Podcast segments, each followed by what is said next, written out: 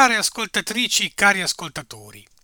benvenuti al ventitreesimo episodio di Onde Corte, il podcast del giornale online L'Osservatore.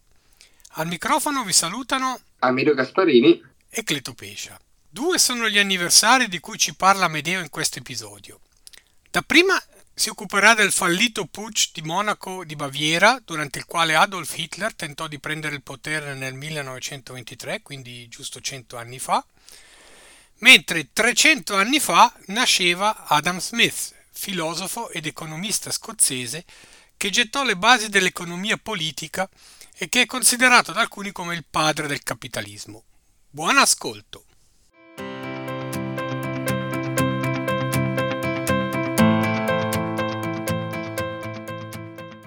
Tra l'8 e il 9 novembre eh, del 1923, quindi un secolo fa, i nazisti cercavano di prendere il potere con la forza nella Repubblica di Weimar. Si tratta di, del Putsch di Monaco, il golpe di Monaco se vogliamo, un tentativo di colpo di Stato fallito nella Repubblica di Weimar appunto quando circa 2000 nazisti marciarono sulla Feldherrnhalle della capitale bavarese, ma vennero bloccati da un cordone di, eh, di polizia. 16 morti tra i golpisti e 4 tra i poliziotti. Fu un evento cruciale per la storia della, della Germania e anche del partito nazista, l'NSDAP, eh, che operava e cercava di prendere il potere in un paese eh, di recente costruzione democratica, ma un paese certamente impoverito e soggetto soprattutto ai venti dell'estremismo politico non possiamo capire eh, i, i motivi che hanno spinto il putsch di Monaco se non capiamo anche il contesto nel quale questo prese, prese vita. Siamo dunque nella Repubblica di, Ma- di Weimar dopo la sconfitta della Germania, dell'impero tedesco nella prima guerra eh, mondiale, il paese è in ginocchio. Alla, alla, il trattato di Versailles eh,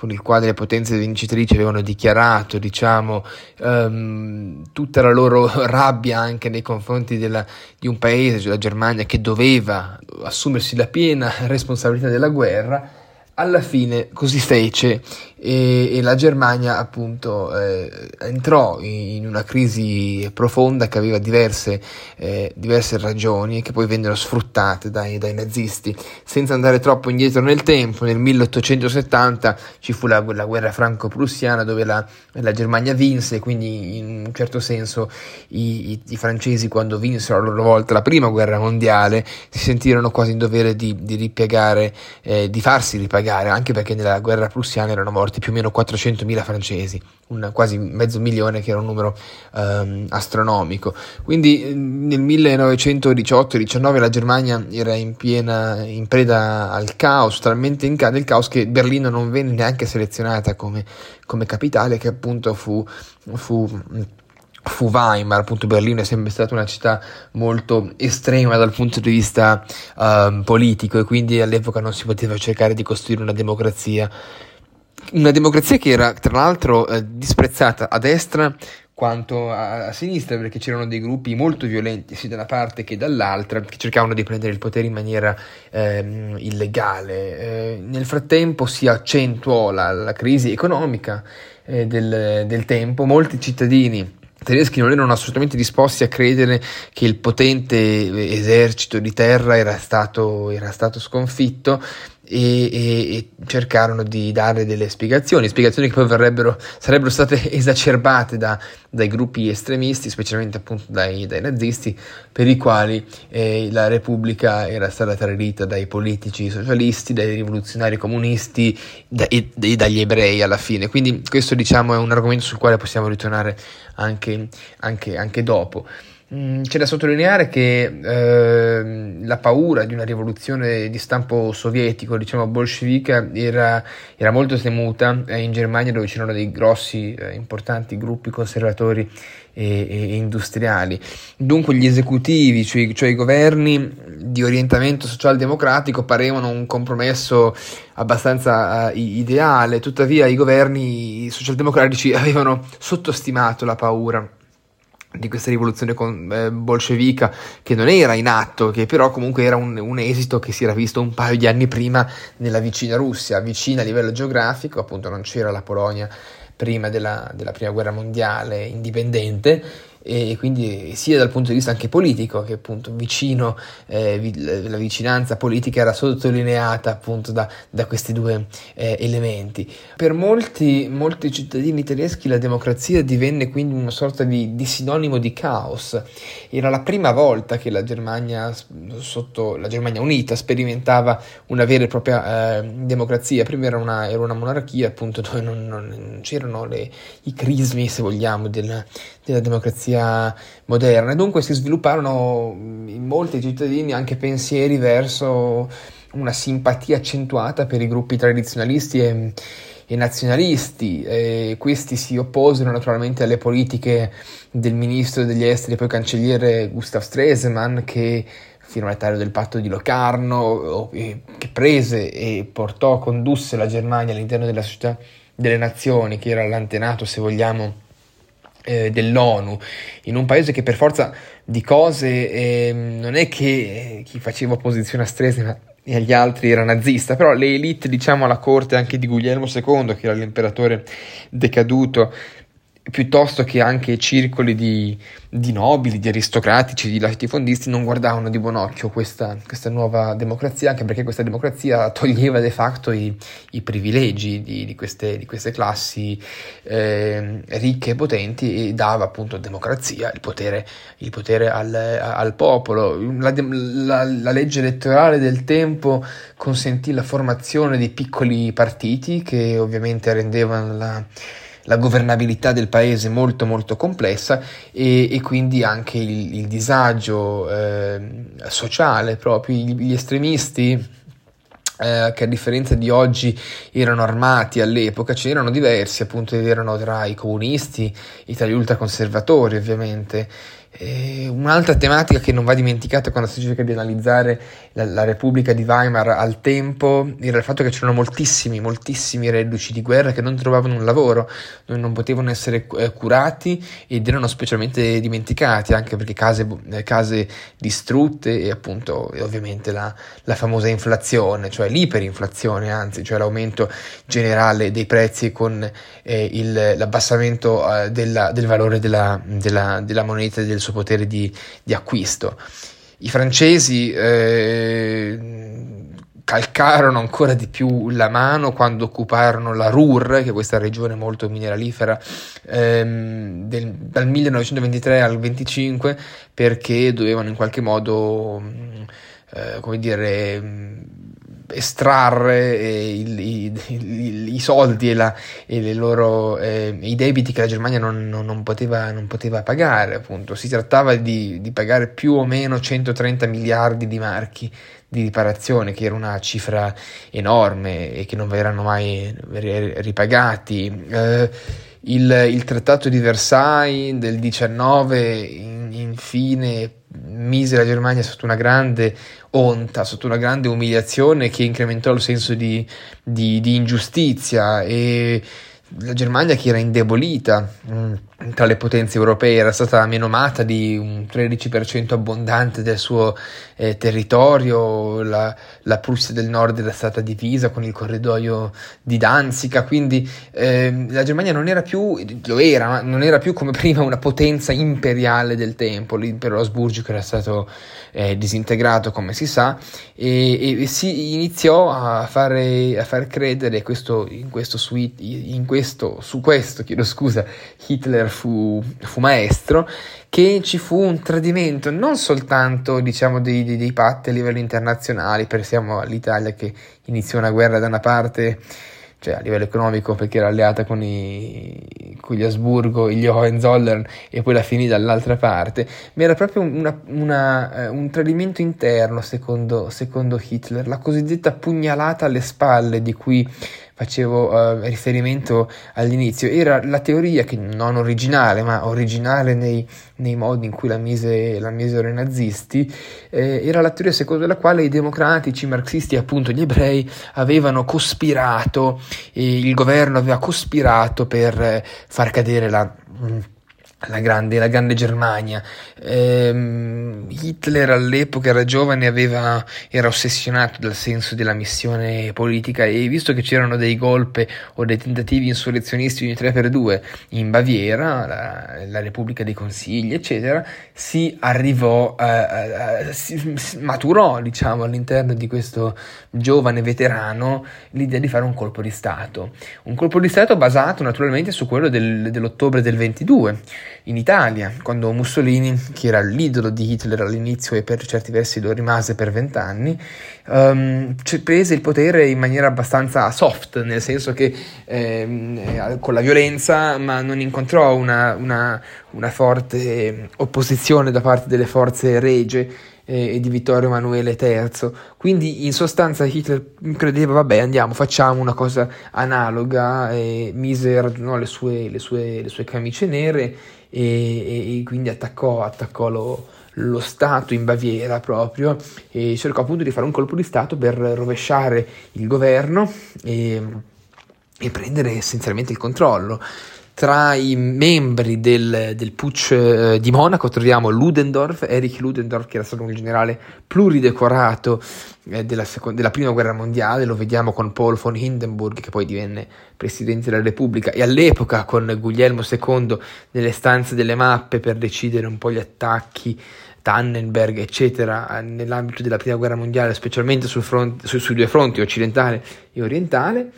e che questo Ludendorff divenne diciamo all'inizio un fanatico eh, nazista appunto faceva parte di quella elite di militarista eh, che appunto non vedeva neanche di buon occhio la Repubblica. Ma tra gli altri partecipanti al putsch c'era anche un giovane asso dei cieli un eroe, se vogliamo, di guerra della prima guerra mondiale che si chiamava Hermann Göring, che poi divenne il, re, il Reichsmarschall della, della, del Terzo Reich, e poi un intellettuale baltico, eh, Alfred Rosenberg, che, che, che, si sentiva lo Spengler eh, del suo tempo e che venne anche lui ucciso, eh, processato a Norimberga, ed infine un giovane studente che si chiamava Heinrich Himmler, poi capo dell'SS, eh, che all'epoca era, pensate un po', un impiegato eh, all'interno di una ditta di concimi. Ehm, dunque, i, un secolo fa le SA, le, le Schutzabteilung, marciarono su, su, Monaco, marciarono verso la, la famosa birreria eh, Bürger Braukeller e poi però incontrarono mh, mm, la resistenza delle, delle forze di, di sicurezza. Eh, armati e dunque fecero fuoco, Göring fu ferito ad una gamba e scappò, eh, riuscì a scappare, poi scappò anche in Nord Europa e venne curato immediatamente dopo la ferita da un medico che tra l'altro era ebreo. Mentre, eh, mentre, Hitler eh, riuscì a tornarsene a casa, ma fu arrestato eh, due giorni dopo e, e, con lui in carcere finirono il, il, suo vice, quello che poi sarà per, per, per, una quindicina d'anni, il suo vice fino al 41, eh, Rudolf Hess, e poi Emil Maurice che poi sarà il suo autista. Eh, il processo naturalmente se lo fece tutto, Hitler eh, nel 24 era stato condannato a 5 anni per alto tradimento, ma alla fine grazie a una sua retorica e alla sua autodifesa riuscì a, a scontare alla fine soltanto pochi mesi. Mesi importantissimi per l'Europa del tempo perché in questi mesi lui scrisse il famoso Mein Kampf dove delineò le sue idee politiche e, e razziali per il futuro della, della Germania il putsch, il putsch di Monaco, appunto un secolo fa, novembre 1923, eh, fu la sua più grande fortuna e questo lo disse lui perché gli diede il tempo di capire che la forza in Germania, eh, si, con la forza non si poteva prendere il potere, ma bisognava passare per la via democratica, eh, cosa che poi fece con, eh, con le elezioni di esattamente dieci anni dopo. 9-10 anni dopo, e cambiò quindi tecnica, il potere in Germania andava preso legalmente.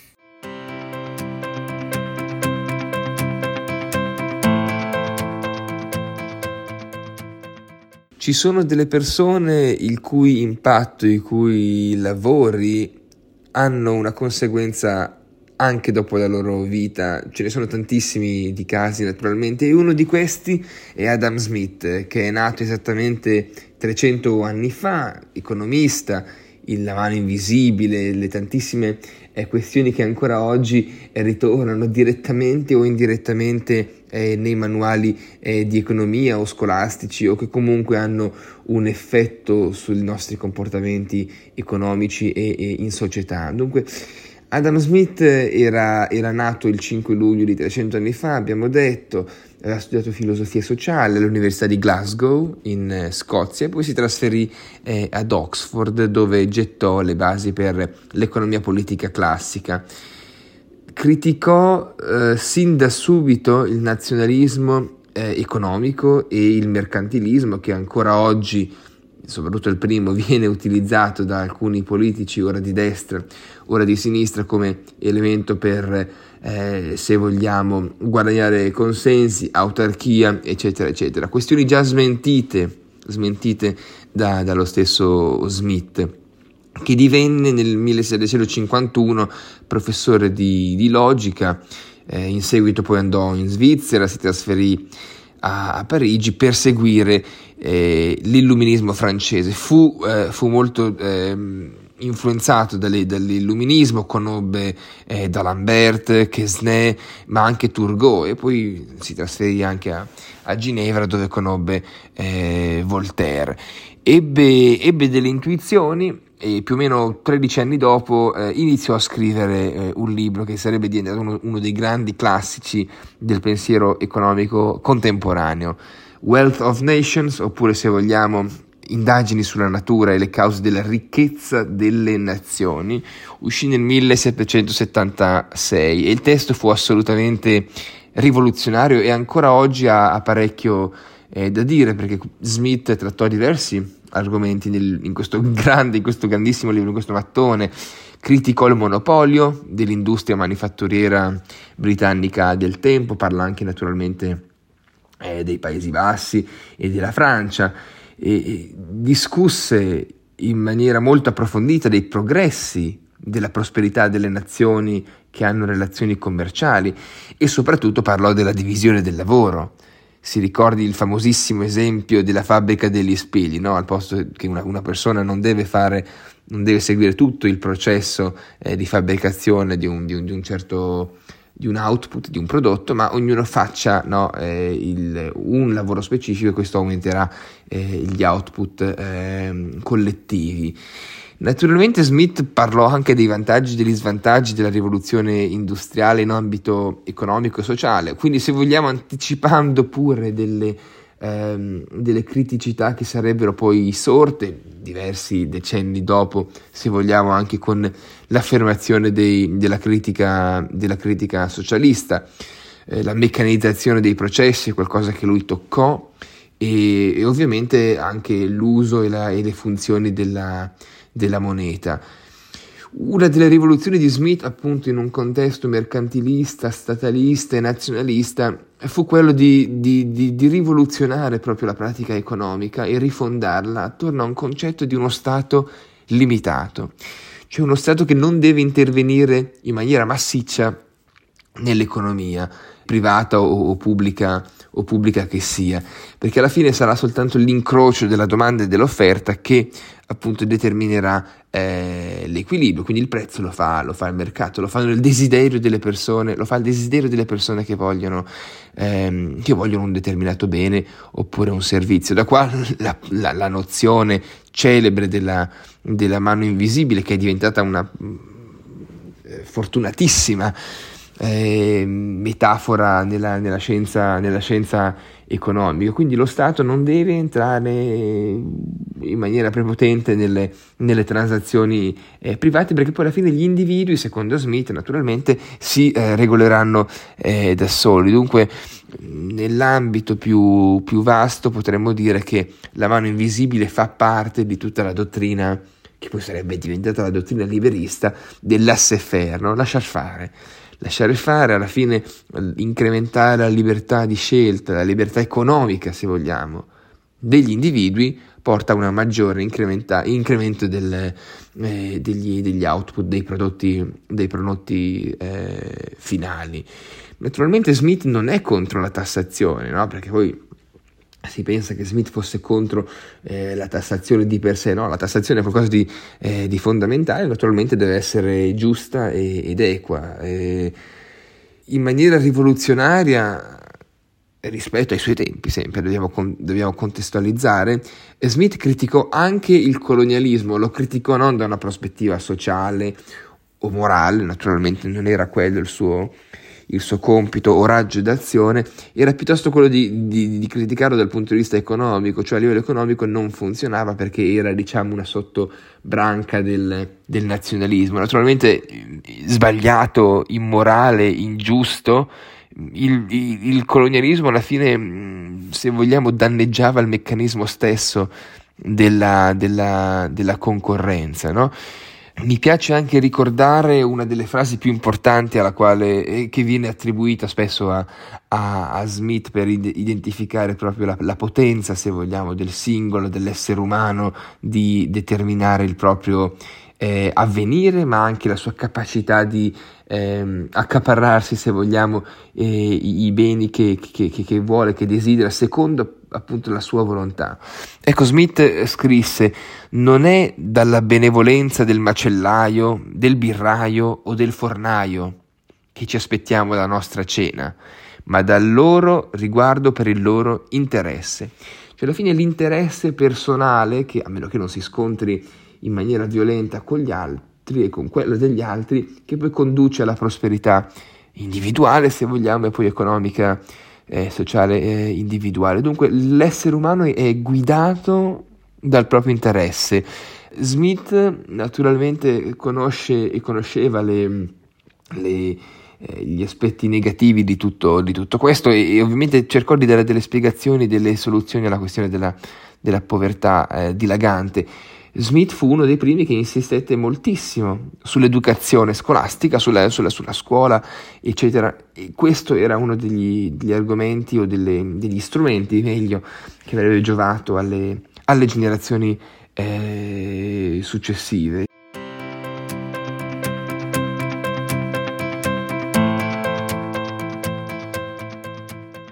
Siamo così giunti alla conclusione di questo episodio. Vi ricordiamo che potete trovare tutti gli episodi del nostro podcast sul sito podcast.osservatore.ch e che per contattarci potete scriverci all'indirizzo ondecorte-osservatore.ch. A risentirci al prossimo episodio.